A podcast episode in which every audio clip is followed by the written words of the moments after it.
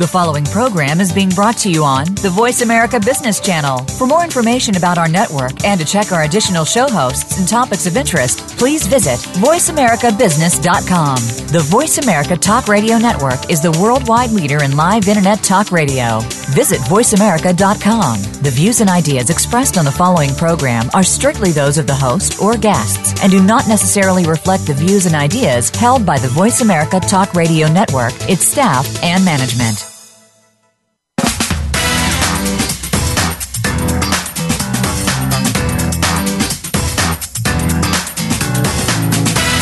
Welcome to the most nutritious hour of business talk all week.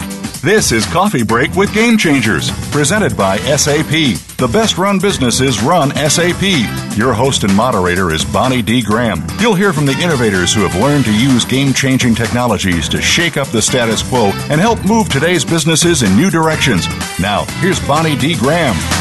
Welcome, welcome, welcome. And if you want to run with the game changers, oh, you know, I promise you're in the right place because you are. Our topic today, digital transformation, changing the game in the chemical industry. Some people call it chemicals familiarly, familiarly. Let's get started. The buzz today is vite, vite. Okay, go back to French 101 or 102. That's faster, faster, now, quickly in French. Here's what we're talking about. Chemical industry leaders are facing new challenges as digital technologies transform our world. You know, we're all going digital. We're all connected. We're all network. And that means innovation is being driven at a breathtaking rate. That's right. So addressing those of you in the chemical industry or people you know in the chemical industry, how will you integrate your acquisitions? Come on, companies are growing. You're gobbling up smaller opportunities. How will you integrate acquisitions fast enough to reap the promised synergies of those acquisitions and onboard new revenue sources faster? It's got to be done quickly. You can't sit around and think about it too long. Do it well and do it fast. And what are you doing about reducing complexity and streamlining your workflows across your entire global value chain? A couple of key words in there. Global. That's right. It's all global today. Not much local left. And value chain. Here's a reality check. Success in our digital era requires more than just doing the same old, only better, faster, cheaper, and smarter. You can't just say, oh, we'll do it a little differently tomorrow. This is a big change. It requires reimagining your entire business models and your processes, the very nature of the work you do. Are you ready? Well, you may not be now, but by the time we spend the next hour together, you're going to know a lot more and you can figure it out. We have a panel of three experts two of whom have been on SAP Radio before me and one newcomer. Let's get started. First up, I'd like to introduce Bob Parker. He's a group vice president at IDC, responsible for the research direction at IDC Manufacturing Insights and Retail Insights. Bob has sent me a quote from Jean-Paul Sartre. Think back to your studies in French when you were in high school or college.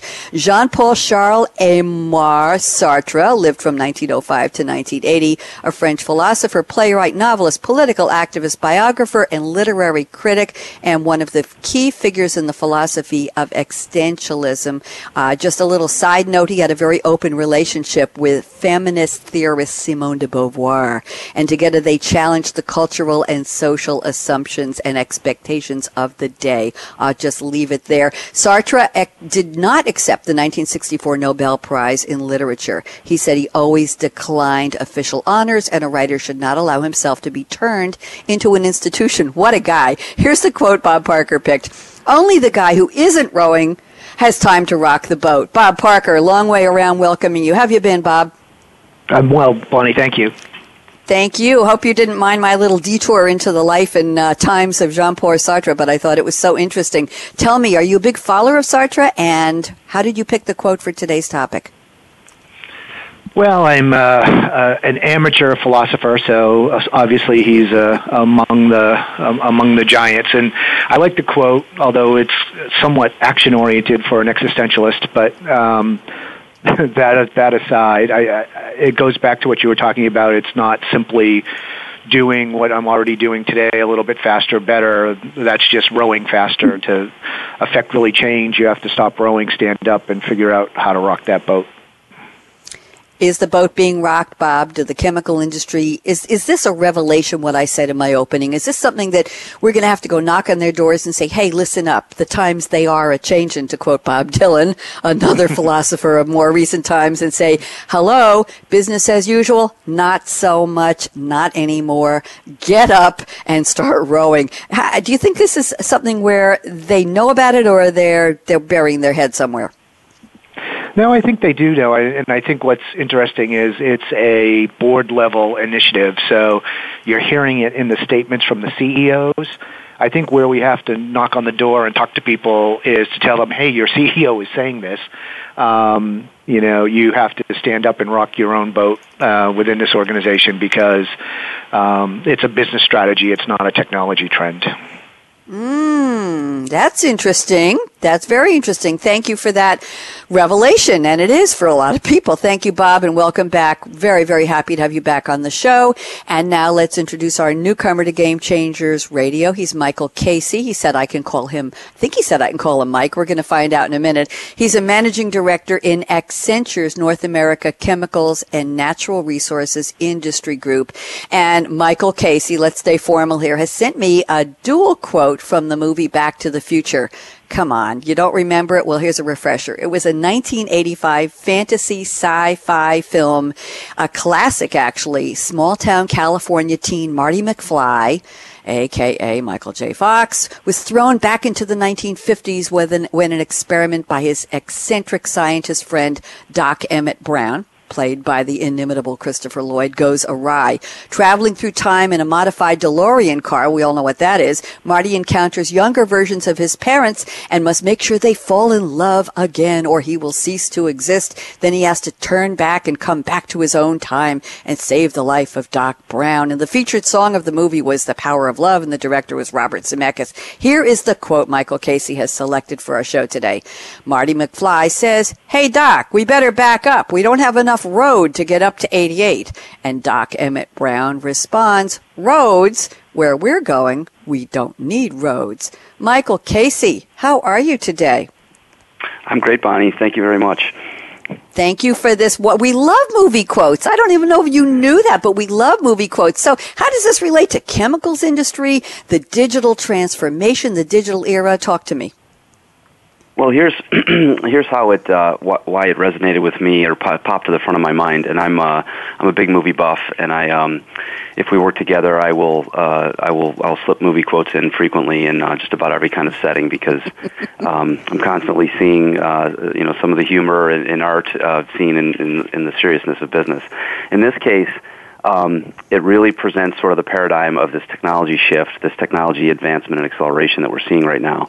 Because um, you know, Mar- while we're talking about a time machine, nonetheless, something that mm-hmm. even to this mm-hmm. day hasn't been invented, um, you know, Marty had his expectations about how that worked. Um, there was the, the, the magic invention of the movie was the flux capacitor, uh, the thing that needed 1.21 gigawatts and had to go 88 miles an hour, and that's how you traveled through time. And this quote comes from the very end of the movie when Dr. Brown comes back from the future and uh, Marty says, "Okay, well, let's get in the let's get in the machine, and we're going to go drive somewhere." And he says, "Well, it's all different now." He took that innovation and that invention of today, and he went somewhere and invented something that couldn't possibly be conceived, couldn't possibly be considered or imagined, and that would be the next generation machine that doesn't even use roads. It doesn't. It flies and it runs on garbage. I think if I if I recall now, uh, so it was very eco-friendly. So if we think about that in today's terms, and and there's you know the the buzzwords are cloud and digital, but underneath that there is real, tangible, and available technology today that can power us to a place where uh, first of all, we can we can significantly advance our operations, significantly advance our behaviors, and make those incremental changes, which you know which were mentioned. But then, on the other side of that lies the opportunity to invent new business models, to invent new products, new services, and I think that that's what we're going to see. We're going to see this acceleration, where invention um, is built upon you know today's new introduction and that's why I sort of saw it as an analogy. Um, the other thing that's common uh, these days, and, and, certainly in the conversations we're having, is around all this new technology and these new business concepts and new challenges, is around the idea of a roadmap. Um, there's a lot of mm-hmm. discussion around does do you have a roadmap? A company needs a roadmap. Let's build a roadmap to tell us how to get there, how to navigate. And I thought it's an interesting juxtaposition because, you know, we're actually going to a place where there are no roads, um, but we all do need to. We, we probably need a compass at least or a navigant to be able to figure out where we're going. Thank you. Very eloquent, and I learned a lot from that. And thank you again. We have some regular guests on various of our 22 different Game Changer series. May I call you Michael? You want to be Mike? Who do you want to be today, by the way? Uh, Mike is just great. You can call me okay. Mike or Michael. I'm really thrilled you called me today. So either is fine. oh, you are too kind. I like you. I like you even better already, and I liked you already before that. Uh, we have a, a, sometime guest on our shows who actually sponsored her own series called uh, Game Changing HR Leaders. Mm, it was late, late, last year, and she's a movie buff, Mike, and she loves to quote, uh, "Oh, A League of Their Own," and Alice in Wonderland, and The Wizard of Oz, and uh, Kate Leopold, you name it. She brought me quotes that were just fantastic and she spoiled me. So I'm very happy that you quoted a movie and uh, welcome Michael Casey. I'll, I'll go back and forth between Mike and Michael. So just, you'll know it's you. There's nobody else Sounds named good. Mike on the show. Thank you. So let me introduce our third panelist. It's Stefan Guertzgen. If you're looking him up, it's G-U-E-R-T-Z-G-E-N. He's a senior director for industry solution marketing chemicals at SAP. And Stefan, who uh, arranged this panel, and thank you, Stefan, is sending us a quote today from Albert Einstein. It's a quote that's bandied about in various iterations, but the, the most real and authentic version I found is as follows. Imagination is more important than knowledge. Knowledge is limited. Imagination circles the world. A little trivia about Einstein. Uh, I don't know if, if everybody knows. He was born in Germany in 1879, but most interesting to me, he passed away in Princeton, New Jersey in 1955. And of course, we all know he developed the general theory of relativity and his work influenced the philosophy of science. I never thought I'd see philosophy and science in the same sentence, but apparently they go together. So again, imagination is more important than knowledge. Knowledge is limited. Imagination encircles the world. What a poetic thought. Stefan Guertzgen, welcome to the show. How are you, Stefan? Doing good. Apart from a heavy cold I brought with me last week from Houston, I'm I'm doing okay. So hopefully, hopefully I'm coming across uh, well enough. You sound fantastic to me. I'm a little echoey, but you, your voice sounds good. Stefan, are you a big fan and follower of Einstein? Talk to me. How did you get this quote to us today for this topic, please? Well, I think it, it's all about imagination. Um, if we talk about um, the whole notion of digital transformation, and uh, Albert Einstein, for me, is the master of of um, imagination. I mean, basically, what he did is he not only reimagined the world, if you will, 100 years ago, he reimagined the perception of the whole universe. So that was a sensational thing what he did, and, and for me, he is really the master in that regard. And um, so, and the point is, um, if you look at today's digital transformation, um, obviously the chemical companies are a bit under pressure because the conventional business models are challenged. On the other hand, we see a lot of, of new technology um, entering the stage, but the question is, how can you uh, bring that together and um, and um, reimagine new business models, reimagine new business processes, or even the way how people work? And for me, that means you have to completely, as Einstein did at that time, you have to abandon from conven- or abandon conventional thinking, and and and just go on a on a journey, if you will, um, uh, because you don't know what you don't know. But if you don't get on that journey, you will never know what you don't know.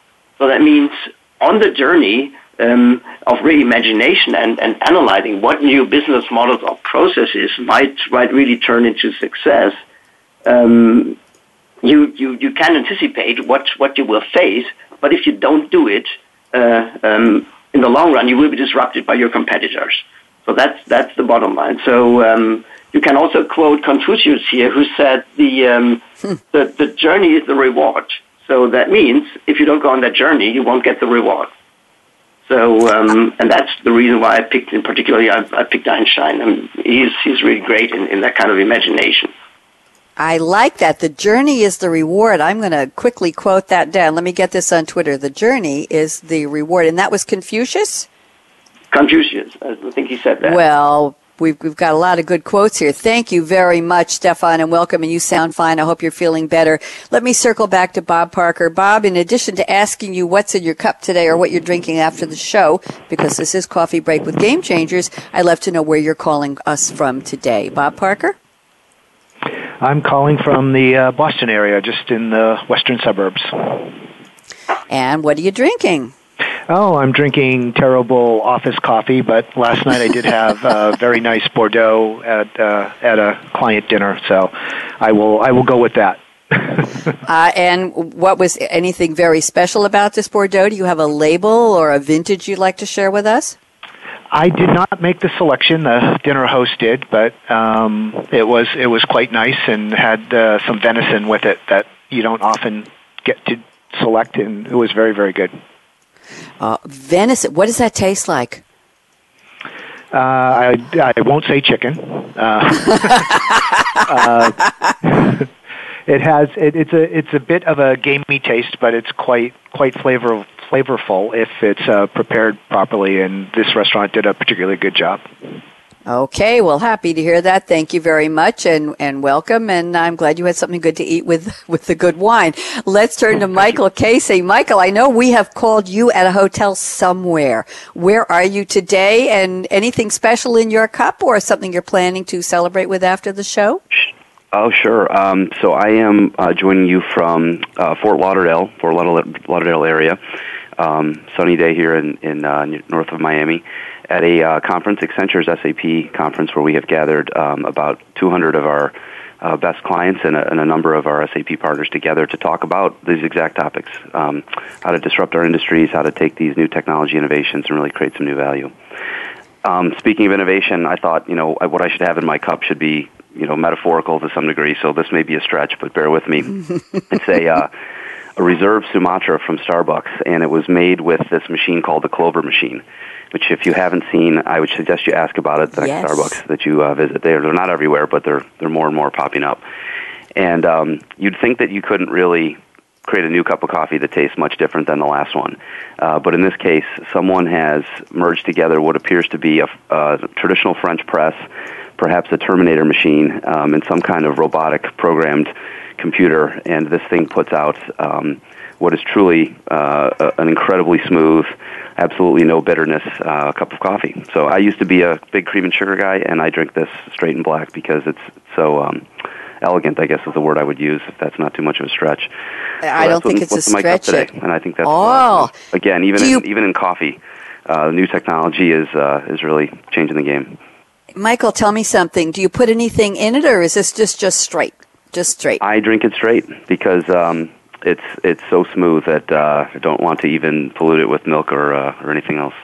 So that's a reserve Sumatra from the Clover. We do have a Clover machine here. I'm in Great Neck on Long Island, New York. You may be familiar mm-hmm. with uh, my location on the North Shore of Long Island.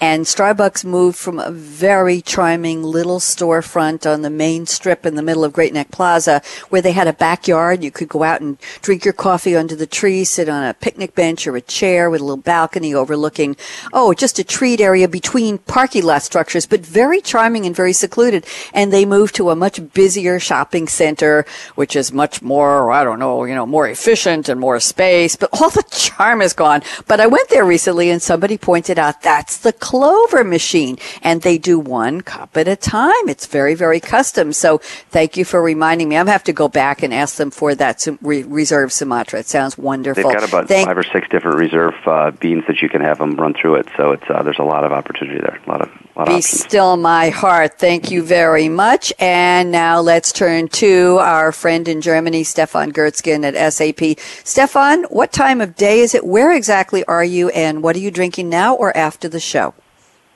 Well, we got 4:15 p.m. here. I'm based in Germany, close to the area of Düsseldorf. And as opposed to Bob, I have a nice uh, cup of cappuccino in front of me. So, and um, there are a couple of reasons for that. So, first of all, I like the taste very much. So, I'm I'm a fan of cappuccino.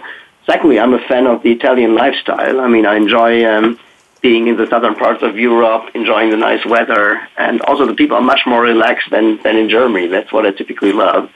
but there's also a nice side effect of, of coffee as such, or, or cappuccino. I mean, it contains caffeine, and that is known to, uh, so to say, stimulate your uh, cerebral cortex and um, and that helps you to digest the flood of information, exponentially increasing information what you're exposed to on a daily basis.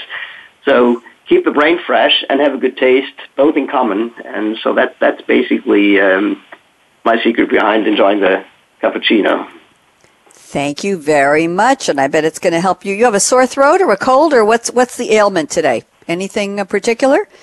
Well, in particular, it's a combination of a of a, a, cold in my in my head and and a and a and a cough. So hopefully, I don't start coughing during the call. So hope you for the best. sound just.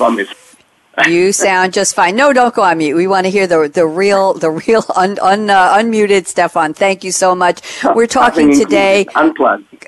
Oh, well, hey, thanks for bringing together such a great panel, Stefan. Our topic today is digital transformation, changing the game in the chemicals industry. My panelists today are Bob Parker at IDC, Michael, aka Mike Casey, C-A-S-E-Y, if you're looking for him at Accenture, and Stefan Guertzgen at SAP. I'm Bonnie D. Graham, drinking my usual cup of cool, clear, Brita filtered water in a clear mug, and I've got a kind of a pinky orange straw today. Um, let me see, what would the orange stand for? I have no idea. It's a little gray here. I'm hoping we get some a beautiful sunset. That's what it'll be for. It's for the sunset I'm hoping for later tonight here in New York. So we're going to go out and take a quick break, just about 30 seconds, and when we come back, Bob Parker and I are going to start the roundtable in earnest, even though we really have already been talking a lot about our topic. Here's the reality check again for those of you in the chemicals industry. Success in our digital industry requires more than just doing the same old, same old, only Better, faster, cheaper, smarter. It takes a lot more and you have a lot to learn. So let us help you out.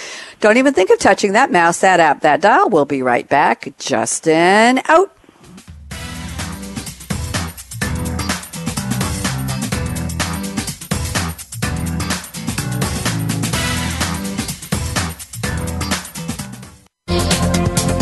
Business community's first choice in Internet Talk Radio. Voice America Business Network.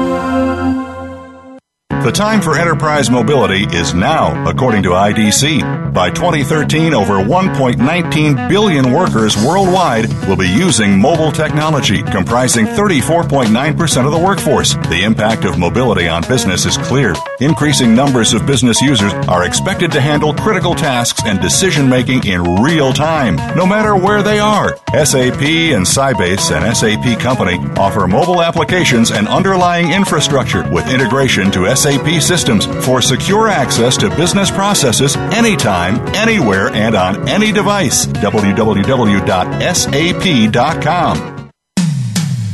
When it comes to business, you'll find the experts here. Voice America Business Network.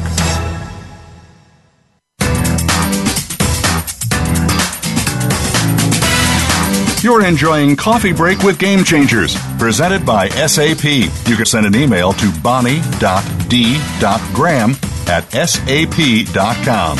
And you're invited to tweet your questions and comments during and after the show at Twitter, hashtag SAPRADIO. Now let's get back to Coffee Break with Game Changers. Welcome back. We're going to kick off the roundtable with Robert E. Parker at IDC. I'm looking at Bob's notes and let's see what we've got here, Bob. You say, you asked the question, how mature is the chemicals industry in terms of digital transformation? I think we've already touched on this a little bit, but let me read two sentences from your research and I'll have you expand it because this is good information. You say IDC research includes a maturity model that is multi-tiered with over 100 elements. Our database includes over 1,000 companies across all industry segments. Bob, talk to us. Digital transformation, chemicals maturity, what's happening?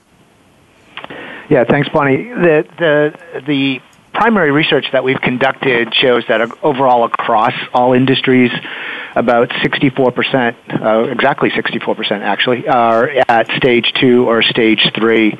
Um, so it's still very early stage, but it's also indicative in that it's of, of uh, uh, market that's about to really accelerate because it's mature enough that there's um, a momentum, but not mature enough that uh, we it's run its course. And when we look at the chemical industries in the database, they're slightly less mature than the overall sample, but because it's a multi-tiered model, if you look at one dimension of maturity, say operating model transformation, they're a little bit ahead. So where the industry is is more mature in some dimensions, less mature in others Uh, and what we see as the next key step is to get that more um, in sync and moving all the dimensions of maturity together.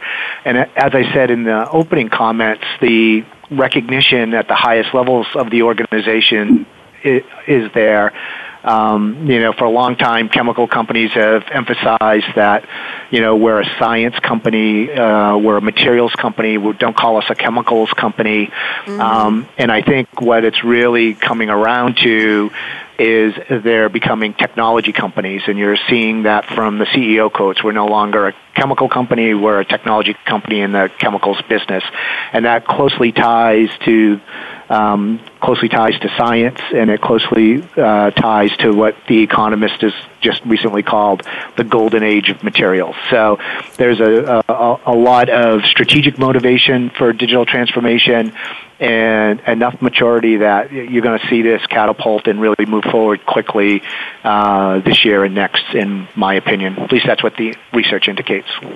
Thank you very much. I'm going to ask you something before we move on and bring in Mike Casey and Stefan Guertzgen into this conversation. Bob, when we talk about chemicals, if we're just saying, okay, you're a company in the chemicals industry, what does that encompass? What, what do we consider chemicals to be today? I probably should have asked this in the very opening of the show, but it's a big word. It, I think it covers a lot. What exactly is a chemicals company? What does that field include? Well, you know, there, there, there's several tiers in the traditional way to look at the chemical industry. There's, there's bulk chemicals. Um, so these are, you know, things like, uh, say chlorine or or anything that's produced and is sold in a on a commodity based price. Um, that's those are volume markets and um, uh, low margin but high volume markets and the digital transformation emphasis is really more on streamlining, more self-service. Where a lot of the action is is in the specialty chemical uh, side, where I'm now tailoring um, chemicals to certain applications, whether it be paint and coatings or um, uh, things that go in for like bulletproof vests or uh, cookware. Mm. Um, and and there's a, a third tier developing around what I've heard some in the industry refer to as the versatile molecule. So, um, can I create? Uh, can I map the genome uh, now that the technology? So this that similar uh, metaphor of mapping the genome, where I can now apply at a molecular level into applications that have very specific purposes for very specific customers. Uh, this is kind of funny. One executive told me in the chemical industry that it's like going from being a rock musician to a jazz musician. And I went, oh, I don't know what that means. What do you mean? He goes, well, a rock musician plays three chords for 3,000 or more people, but a jazz musician plays 3,000 chords for three or fewer people. Um, and that's where a lot of the chemical market is going. Uh, uh, and that's really the, the essence of the digital transformation is to help me jam, help me be a jazz musician. Wow, that's poetic. Thank you very much. I'm glad I asked. I love the description. Michael Casey at Accenture. Talk to me about what Bob just introduced, please. Well, first, I absolutely love that reference, and I, mm-hmm. I will borrow it because um, I do think it, um, it it certainly perfectly highlights the um, you know both the, the creativity side of it of you know new invention. There's there's been arguably not a lot of invention and innovation in chemicals in the past you know recent um, a lot of amalgamation of, of materials and products but not necessarily um, the new you know Bob as you mentioned the new Kevlar the new some of those uh, Teflons those things. Um, so that is certainly something we see. Back to the earlier question around how mature are are uh, the companies in this area, I think you know as we've heard, the CEO is certainly thinking about this and, and looking at where they need to be. I think we see a lot more folks, um, you know, in the middle levels are in the conversation, but there's a, a wide diversity amongst that you know participation in the conversation from I know I need to step in here. I know we need to take advantage of some of these things, um, and I just need to know how. What's the best way to do it? Um, how do we find funding for new initiatives? How do we how do we get off of uh, square one? And then there's other other folks who come at it from a different angle, saying, "I'm not sure it's for me and my business." Um, it sounds like something for some of those other more technology focused businesses. You know, where we are and should be and will continue to be very focused on safety and on quality mm-hmm. and certainty, which are you know antithetical to um, uh, being agile and, uh, and dynamic. Um, mm-hmm. So there's there's folks along the spectrum who everyone knows about it and wants to talk about it to some degree, but are in diff- you know come in it with different postures. And I think um, and I think we'll see the industry move at different paces. There'll be those who do move faster and those who who move slower. Um, the question will be, um, you know, will those who move slower be disrupted? Right? Will there be, you know, the Uber's the what we've used Uber so much as the example that we need a new one. Um, but will there be mm-hmm. an Uber situation for a chemicals company? Um, and that's that's really um, you know top of mind and part of the discussion around you know what are those new business models that might be coming that if we who are the you know preeminent in the industry don't identify, don't develop in advance, you know, someone else is going to do it for us uh, and around it to us.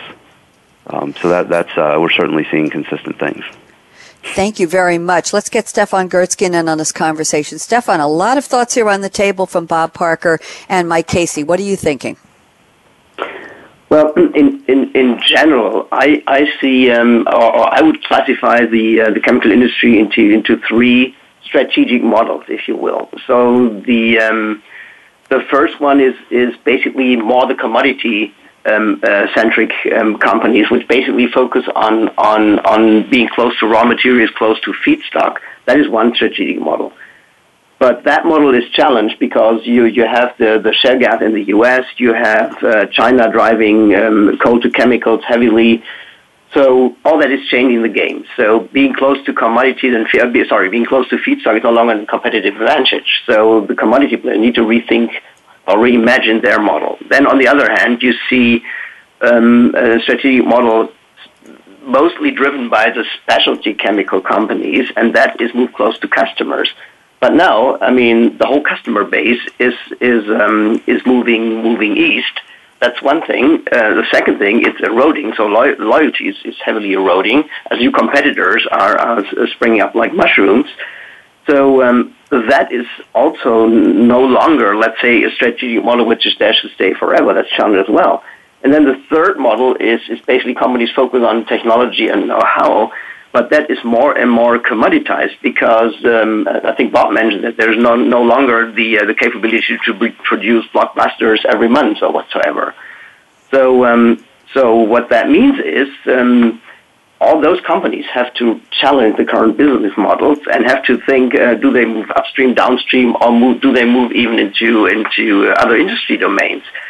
And what we see emerging here is is, um, um, for example, things like business or outcome-driven business models. So that means, for example, look at a company like Asian Paints. Um, they in the past sold just paints and coatings, selling products. That was their success model. But now they moved downstream the value chain more into the retail business, um, um, collaborated with uh, 10,000 of retailers, and now instead of selling paint and coatings, they sell uh, uh, color as a, as a personalized experience to the end consumer. So that is one example. The other example is is is also um, uh, let's say again paint and coating. Instead of selling paint and coatings, you can uh, you can sell, uh, for example, um, first pass quality uh, parts to uh, automotive, aerospace, and defense companies. So, so I mean, it's it's another outcome-based model. Look at companies like Monsanto. They um, no longer sell seeds and, and, and agrochemicals. They sell increased yields to farmers based on um, on um, proprietary recipes, what they develop for them, uh, based on understanding um, uh, the parameters of their fields and, and having um, let's say, cloud-based analytical engines behind that. So that, that's, that's uh, just one example, uh, and there are others, what you can imagine. Thank you, Stefan. Thanks for the examples. I saw those in your notes, and I'm glad you wove those into the conversation now. And I'm going to uh, move back to Bob Parker. Bob, any thoughts on what Michael and Stefan have added to your topic? Yeah, no, I think Stefan's examples were, were great. Another one that um, even in the specialty side, there's opportunity for transformation. There's a chlorine company, uh, chemical company that produces chlorine, which is a very commoditized product, right? You can look up online what the current price is. And what they've done is, uh, with their biggest customers, who happen to be water parks and hotels, is they've actually put sensors in the pools with automatic dispensing machines. So they're actually able mm. to monitor the pool quality on behalf of the customers and dispense chemicals. And the, the real business benefit is they're no longer just trading on price. They have customer lock in.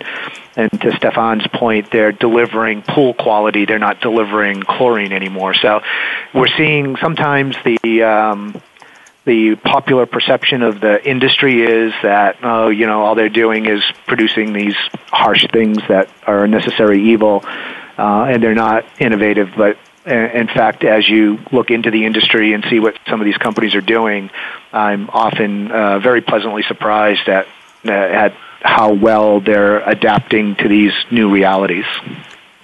Very interesting. Thank you very much. Good start to our topic, Bob. And Mike Casey, I'm looking at your notes here, and I think it's time we talk about, we look above and we talk about the cloud. Uh, you say everything can move in fast forward via the cloud, the availability of the latest, and you quote the latest. That intrigued me. The latest computing power at scale and with favorable economic terms provides unprecedented opportunities for companies, and this includes the chemical industry. Michael, talk to me. Tell me more.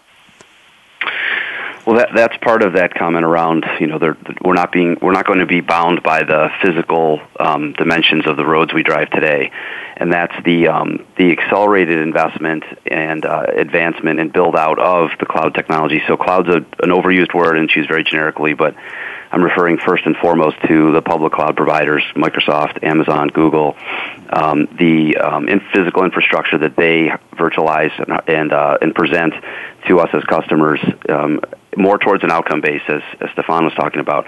Um, and, and and that's that's what we as customers have available to us today, and in an increasingly an accelerated fashion going forward.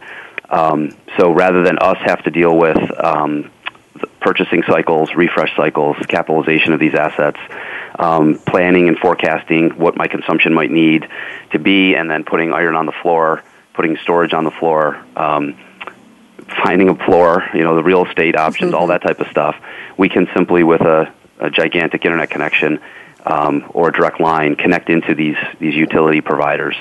Um, and so, on the one hand, you have the economic favorability that the price will continue to decrease as they continue to invest and compete with each other. But on the other side of it, um, that's probably more interesting and, and will be more um, relevant to the, the, the concepts we talked around around accelerating our business and innovating our business models is the latest and greatest, and, and I did put in quotes because it, it, can mean a lot of different things, mm-hmm. of whether it be um, security strategies, um, you know, active or passive security defenses, the latest in terms of computing power, um, the latest in those in, in terms of um, green data centers, you know, energy efficient data centers and environmentally friendly data centers. All of those topics, which are of value both, you know, to society, value to the business, value to the economy, um, these companies are investing in and advancing at an incredible rate that no other real in company by itself could afford to do, um, and nor is it their core competence. So you're able to um, to tap into really the the best and latest trend uh, in the technology space, but do it in a very you know in a con- in a consumption format or in an outcome based format. And I think that um, and I think it was mentioned around uh, Stefan mentioned around the feedstocks. We heard last week at the conference that Steph and I were both in in, in Houston around the capital investment around uh, around shale gas and then the you know the the intermediaries and the inputs and the feedstock providers. And if you think about the capital that the large cloud providers are putting in um, on the you know which is available then to, for all of the customers to t- participate in, and then the capital investment that's happening for feedstocks. What a great place to be as a chemical company in the next decade, right? When these two things come together, um, again, that's where you know we'll we'll be so far in the what what will be possible is is probably unimaginable today. But these are two you know two vectors on a collision course where, as an innovator in the chemical industry in any of these companies that we're talking about, you'll be able to develop those new business models like you know, think think about it. I think it's a great example, Bob, and I know there's a few others in the sanitation, uh, uh, you know, soap and products where they're they're delivering clean bathrooms, right? Um, you couldn't have imagined that business model prior um, because you, you just didn't have the connectivity. You didn't have the advanced capabilities at the price point that would make it affordable or achievable. You know, you could have possibly delivered that and developed it, but it would have been more of a, a moonshot project for a given company. But now today, the prices come down, the, adva- the capabilities have advanced to a point where it's within the reach of a lot of these companies. They can now leverage their innovation, their history, their intelligence, their engineering, and, and their customer base, right? Their, their, their ecosystem that they work work in to um, to develop these new models. So that's that's really where I see um, and an interesting parallel again where there's there's an incredible advancement coming in the chemical you know the, the general chemical business but at the same time computing power is advancing um, and when those things come together I think we're really going to see something neat. Thank you, Mike. Very interesting. I have a feeling you already launched us into our crystal ball predictions round. I, tweeted what you said, and I love that forward looking statement. It was a big one. Uh, let's talk to Stefan Guertzgen at SAP. Stefan, thoughts on what Mike just introduced for us, please? Well, what, what, what I can say, I mean, I, I fully agree with everything what, what Mike said. I mean, um, coming together or leveraging the advantage of, of cloud technology and, and, and shale gas is, is something what, what um, basically is, is really predestined for chemicals as for no other, other industry. So, um, and um, I mean, uh, besides the cloud, I mean, what, what we basically see is um, we. Uh, if, if, we talk about digital transformation in, in chemicals, we see three elements, um, which basically um, can be summarized as unprecedented levels of connectivity, granularity, and speed. That all comes together as, as a, let's call it a perfect storm. Mm-hmm. And um, so it, it really provides these opportunities. And there's all the technology. I mean, it's driven by supercomputing, it's driven by the cloud, it's it's driven by by um, hyperconnectivity. So all these elements come together. I think Bob would probably say the third platform elements which which come together. But um, in, in, in these unprecedented levels of, of granularity, speed, and connectivity, which have never been there before, you can you can connect to almost every network what what you will. You can leverage all the networks. You can um, there is no no costs which which prevent you from doing that in the past, building interfaces and all these kinds of things you can drill down to, to the lowest levels of granularity. You can analyze uh, customer product data on the fly. You don't are uh, you're not constrained to let's say the, the, the pre-configured info cubes and, and the, the pre-aggregations which you find there, no data duplication, all these kinds of things. So that not only um, enhances granularity but also speed to, to do data analysis on the fly. And coming back to that service model and the cloud, you could even imagine, let's say, um, as, a, as, a, as a cloud provider, offering uh, data processing services um, spiced up with certain algorithm or whatsoever, and, and that could help you to, uh, to, to Bob's point earlier. I mean, reinvent, for example, in the area of nanotechnology, just reinvent new, um, um, let's say, um, composites or whatever with completely new features, leveraging genome-like uh, approaches, and that all with big data uh, um, and as a service, if you had these algorithms and the big data capabilities in the pa- in, in, in, the background running in a safe environment, that's of course important. Then, as a company, you can leverage that, and as a cloud provider, you that could be a, a business model offering that as a service. So, a lot of capabilities coming together there um, just leveraging all these, these elements, I mean, be it cloud hyperconnectivity, be it, be it enhanced speed to do real-time analysis, simulations on the fly, um, which of course also has a strong impact on customer service and responsiveness. So a lot of things going on, right? Thank you very much. I want to circle back to Bob Parker at IDC. Bob, thoughts on what Michael and Stefan have shared with us, please.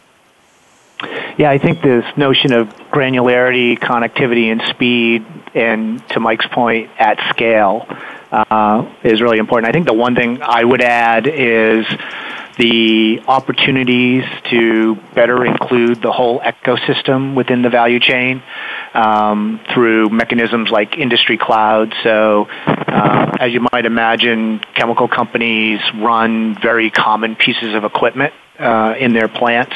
So, think about an ability to share data about your assets and be able to look at how well your asset performs uh, benchmarked against the whole industry and what maintenance practices might have a better impact on asset availability. Um, and then I think the other part of the industry cloud is is it becomes a channel to market. So this isn't just technology that automate my processes and help me keep score better. These, this is technology that is a channel to market for me, uh, and and so I, that's what I would add to those comments. But I, obviously, I think this notion of um, speed, granularity, and connectivity at scale is is uh, the kind of the essential ingredient that allows uh, chemical companies to um, do the digital transformation that they need to do. Thank you very much. And I'm going to circle back to Mike Casey. Any thoughts on what your co-panelists shared on your topic, Mike? Um, I, I think it's um, you know it, these topics all all string together hand in hand, and, and Bob you know really brought to the next dimension to it around the ecosystem.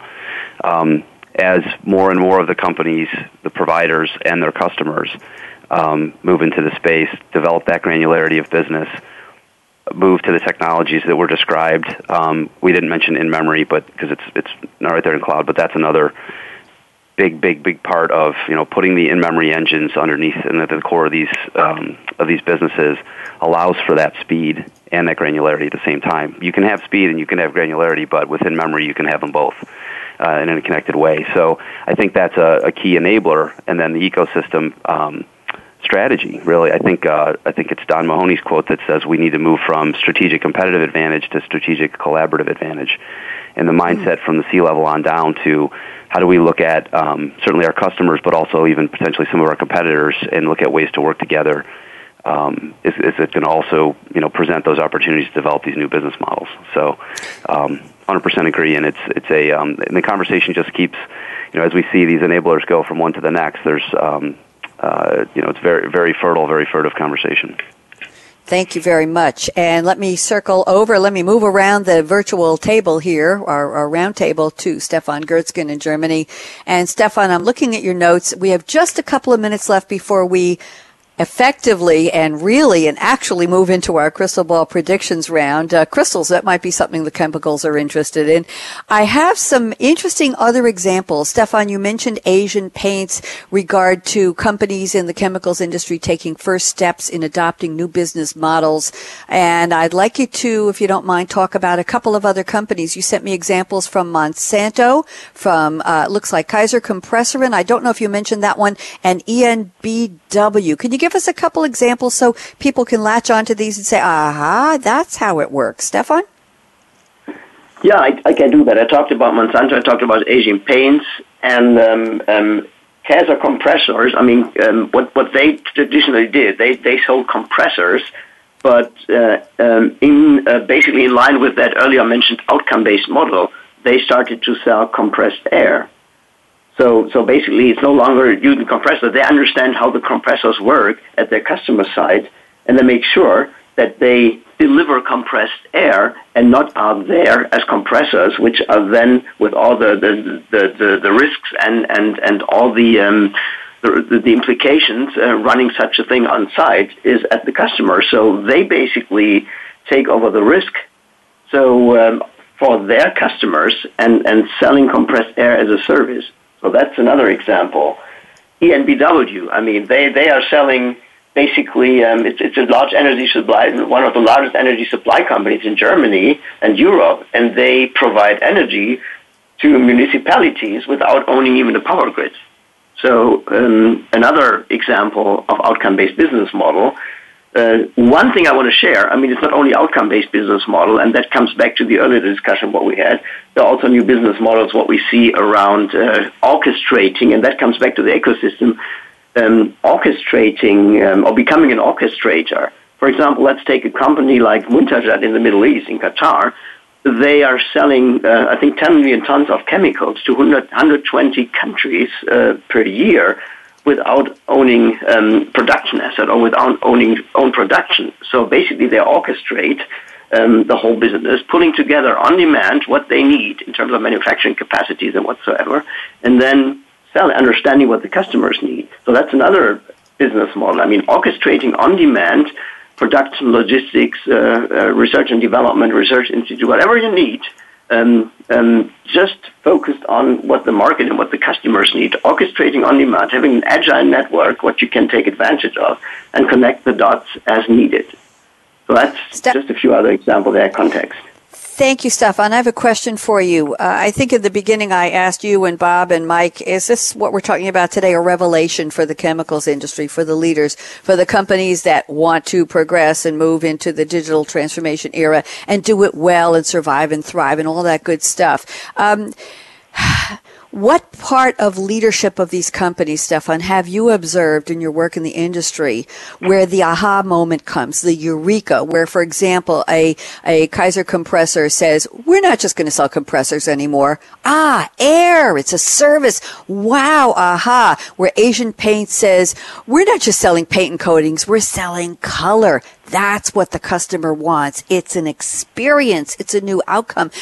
Was it, is this something that happens overnight? One night the, the leader, the CEO, the CFO wakes up and says, Oh my goodness, we've been doing it wrong all these years, or at least in the past 10 years. We have to reconfigure our business model. When does it come to them? Because it sounds very creative to me. Stefan, any quick thoughts? We're, we're effectively in our predictions, but I really want to hear this. Right. What do you observe? Well, I mean, it, it, it, doesn't come overnight. I mean, that that's for sure. Um, it's as I mentioned earlier. It's it, it's basically a journey. I mean, what what uh, chemical companies should do is uh, primarily stepping. I mean, just abandon from from current thinking, conventional models, and try to step into the shoes of of their customers. Understand what their customers are doing with their products. And then see, for example, let's say Kaeser compressors, see what, what I mean, what, what impacts does temperature, viscosity or any parameters uh, do have on, on, on certain processes or products, what they use in certain systems. Understand how customers uh, are using their products, and then try to uh, basically um, start with, with looking at, at the possibility to do simple benchmarking. I mean, looking at customers offering some benchmarking services, um, and then in the next step, even think about carving uh, out a certain portion of what the customer is doing today, uh, which may not be his core competency, carve that out and offering that to the customer as a service and turn that into your core competency as your own new service. And then we are back to this outcome business model. So it's again, it's a journey and it requires really uh, thinking um, beyond the current value chain, if you will. So really step into customers or customers' customers' shoes and and um, develop new ideas, digest new ideas, and try to turn them into business opportunity. Because if you don't do that, then um, you may be disrupted rather than becoming a disruptor. Because then you understand somebody else is doing it, and that's that's really bad. Thank you very much. I appreciate that. And now quickly, Bob Parker at IDC. Let's see. I've got four minutes left. Whoa. I can give you just shy of 60 seconds for predictions, Bob. You know by now I love the year 2020. It just sounds so cool. But how far in the future can you predict what will be different about this journey, this transformation, this digitization, or some people say digitalization and new business models for the chemicals industry? Bob Parker, let's say 45 seconds predictions. Go.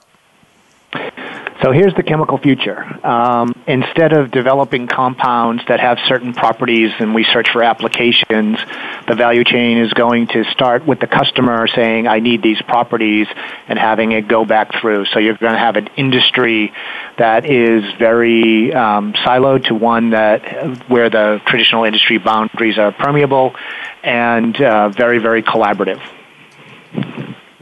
Wow, you did it. My goodness. You left me sitting here saying, what, what else is he going to say? Thank you, Bob. You've been on the show before and you know how it works. I appreciate that. Mike Casey, predictions. I can give you, oh, I can give you 60 seconds because Mr. Parker was so efficient. Go ahead, Michael.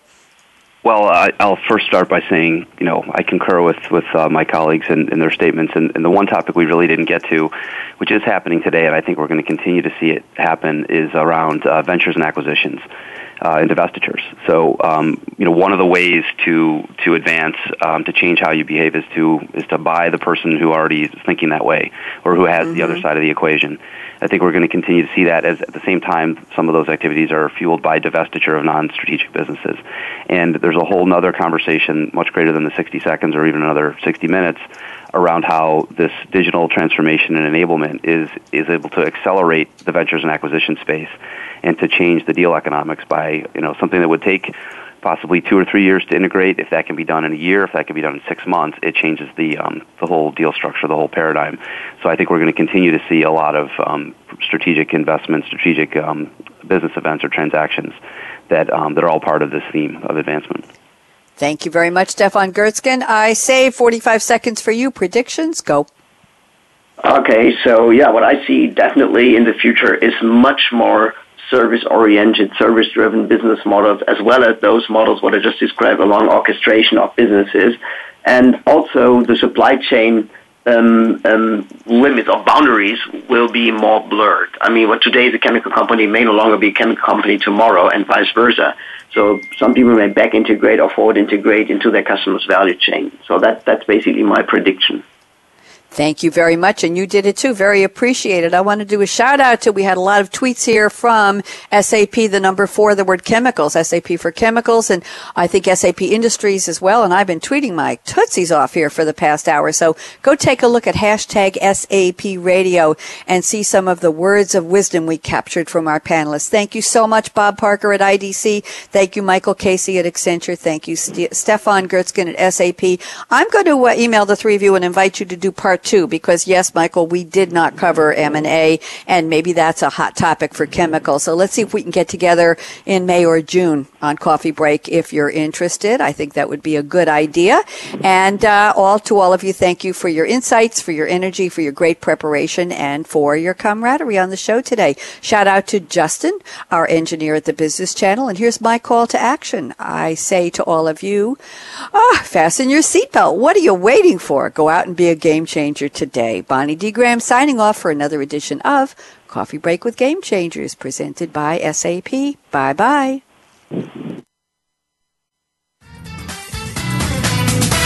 Thanks again for tuning in to Coffee Break with Game Changers, presented by SAP. The best run businesses run SAP. To keep the coffee break conversation going, tweet your questions and comments to Twitter, hashtag pound sign SAP RADIO.